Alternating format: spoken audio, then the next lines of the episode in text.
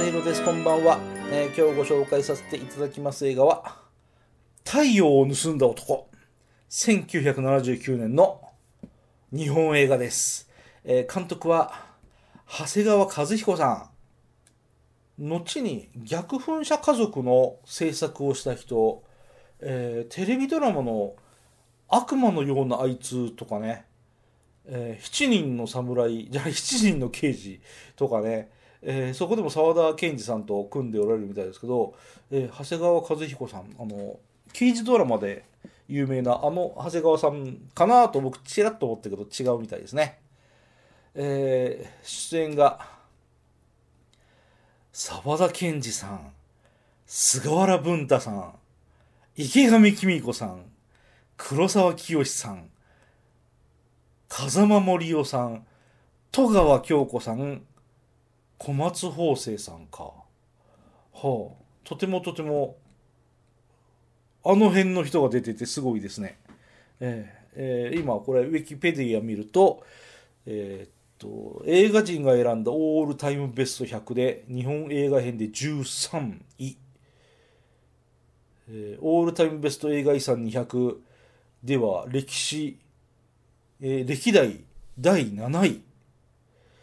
1970年以降の作品としては仁義なき戦いの第5位に次ぐものであると、えー1970年代日本映画ベスト10では仁義なき戦いを抑えて第1位に選ばれている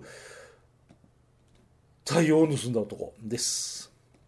えーあのこれもリバイバル上映で、はい、見てまいりました。これはね、面白いストーリー。そう、面白いストーリーです。奇想天外で面白いストーリーなんですよね。えー子供の頃の僕は、これ多分小学校の時にタイトルだけ知ってました。あの、ませた子供なんで、あっちの、えー映画雑誌とかね、こっちのそういう雑誌とかね、あの、片手に、ああだこうだと、なんとなく大人になった気持ちでね、映画見てまして、全然見てもわかんないんですけど、この頃ですから、なんとなく横目で見て、はぁーと思ってたけど、大人になってから見たら本当にストーリーが面白いですね、これね。えーまず、奇想天外なのは、あの、主人公の沢田研二さんが中学の理科の先生、えー理科の先生が自宅で原子爆弾を作っちゃう。作っちゃったはいいけど、そう、理科の先生だから作れちゃうんでしょうね。まあ、その辺がリアリティがどうのこうのっていうのはちょっと置いといて。えーせっかく苦労して作った原子爆弾でも、何に使ったらいいのかよくわかんないな。どうしようかな。せっかく手元に原子爆弾があるんだよ。俺が原子爆弾持ってるなんて周りの誰も絶対気がつかないだろうね。でも、俺はこの原子爆弾どう使えばいいんだろうねって、なんか、なんとなく途方に暮れる描写が僕はすごく良かった。あの、犯罪映画でよくある主人公がふと我に返るっていうそういう描写。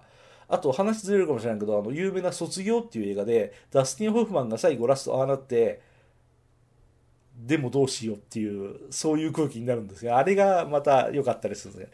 そうそうそう。で、この映画話戻すとね、あの、電話で警察とやり取りする描写がすごくいい。なんか、結局やるせない。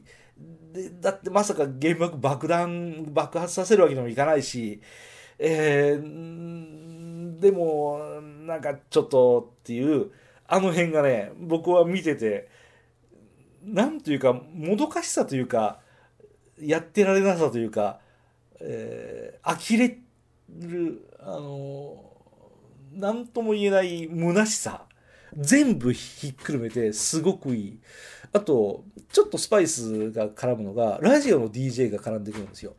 池上紀美子さんです。ラジオの DJ が絡んでくるのも、それがね、無理やりじゃなくて自然な感じで絡んでくるのが非常にいい。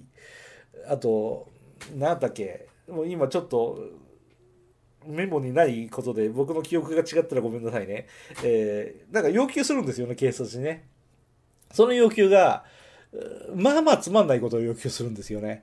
あの、野球の中継を延長しなさい。え、そんなことできるわけないだろえ、原子爆弾持ってんだよ、俺は。仕方がないな。野球中継テレビ延長するか。みたいな風になるのも、僕はなんか、なんか変な凶悪犯じゃないでしょ。あの人殺しちゃうぞ、それでもいいのか？ではなくて、原子爆弾持ってるから、あの警察も従わなければいけないっていうね。なんか、なんとも言えない変な面白さ。笑っちゃいけないけど笑っちゃうんですよね。っていう、なんていうか、この先どうな風になるんだろう。一体どうなるんだろう大丈夫ですか？だって逃げられるわけないじゃないっていうスリリングさと変な冷や汗をかく感じ。ラストのド派手なカーチェイスも非常に非常に面白い。太陽を盗んだ男っていうのは、今見ると古いのかな？僕は全然古さ感じない。面白いと思いますよ。ストーリーが面白いから。ただ、一個だけ突っ込むと、まあ、その当時よくあったかもしれんけど、撃った、撃たれたっていうシーンがあるんですよ。やっぱ拳銃が出てきたりしてね。えー、あの、たくさん撃たれてるのに全然平気っていう描写が、唯一どうかなと思います。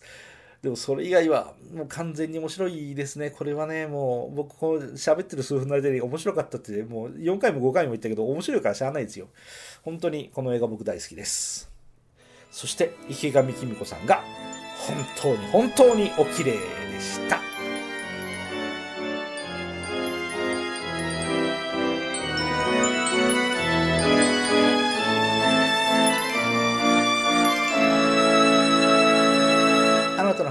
が残りましたか？